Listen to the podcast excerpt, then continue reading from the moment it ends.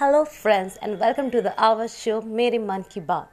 आज मैं आपको मेरे मन की बात बताना चाहूँगी। मैं शुरू से ही, बचपन से ही एक एंकर बनना चाहती थी, लेकिन मुझे कोई प्लेटफॉर्म नहीं मिल रहा था। आज ये मिला है और मैं आपको बताना चाहती हूँ कि अगर आप जो भी चाहते हैं, उसे दिल से कीजिए, खूबसूरती से कीजिए, दुनिया आपको सलाम करेगी।